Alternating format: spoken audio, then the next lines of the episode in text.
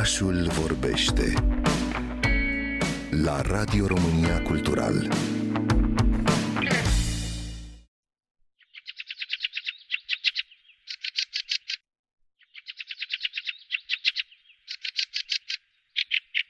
De primăvara de vreme și până la mijlocul verii, una din cele mai plăcute, dar și mai răsunătoare voci din corul dimineții este cea a sturzului cântător.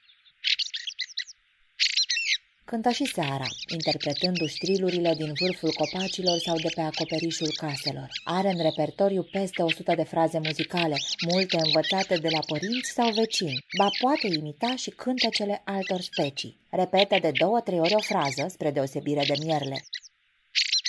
Numai masculul cântă și așa îl putem distinge de femele. Altfel, ambii având penajul asemănător. Maroniu măsliniu pe spate și aripi, cu pete negricioase ca vârfurile de săgeată în penajul alb cu nuanțe de portocaliu de pe piept, abdomen și lateralele corpului. Oaspeți de vară, sturzii cântători pot fi întâlniți în toate regiunile țării. Preferă zonele cu copaci maturi, în localități fiind prezenți în parcuri și grădini. Minutul de Natură este un proiect al Societății Ornitologice Române în parteneriat cu Radio România Cultural.